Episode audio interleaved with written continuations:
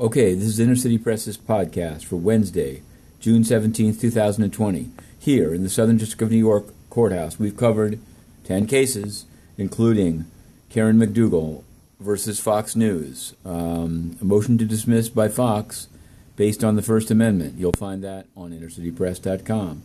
Also, a case against FIFA and U.S. soccer for antitrust violations. But we want to focus on something we stopped to cover on our way here at the United Nations, which we covered for 10 years until Antonio Guterres had Inner City Press physically roughed up, laptop broken, and ousted. Today, inside the UN was an election for UN Security Council seats. And we can report, first we arrived there in front of the UN gate, where in the summer of 2018 we spent baking weeks and months covering the UN from the gate, while inside Antonio Guterres plotted the lifetime ban on inner city press to conceal his corrupt bribe taking from the China Energy Fund Committee.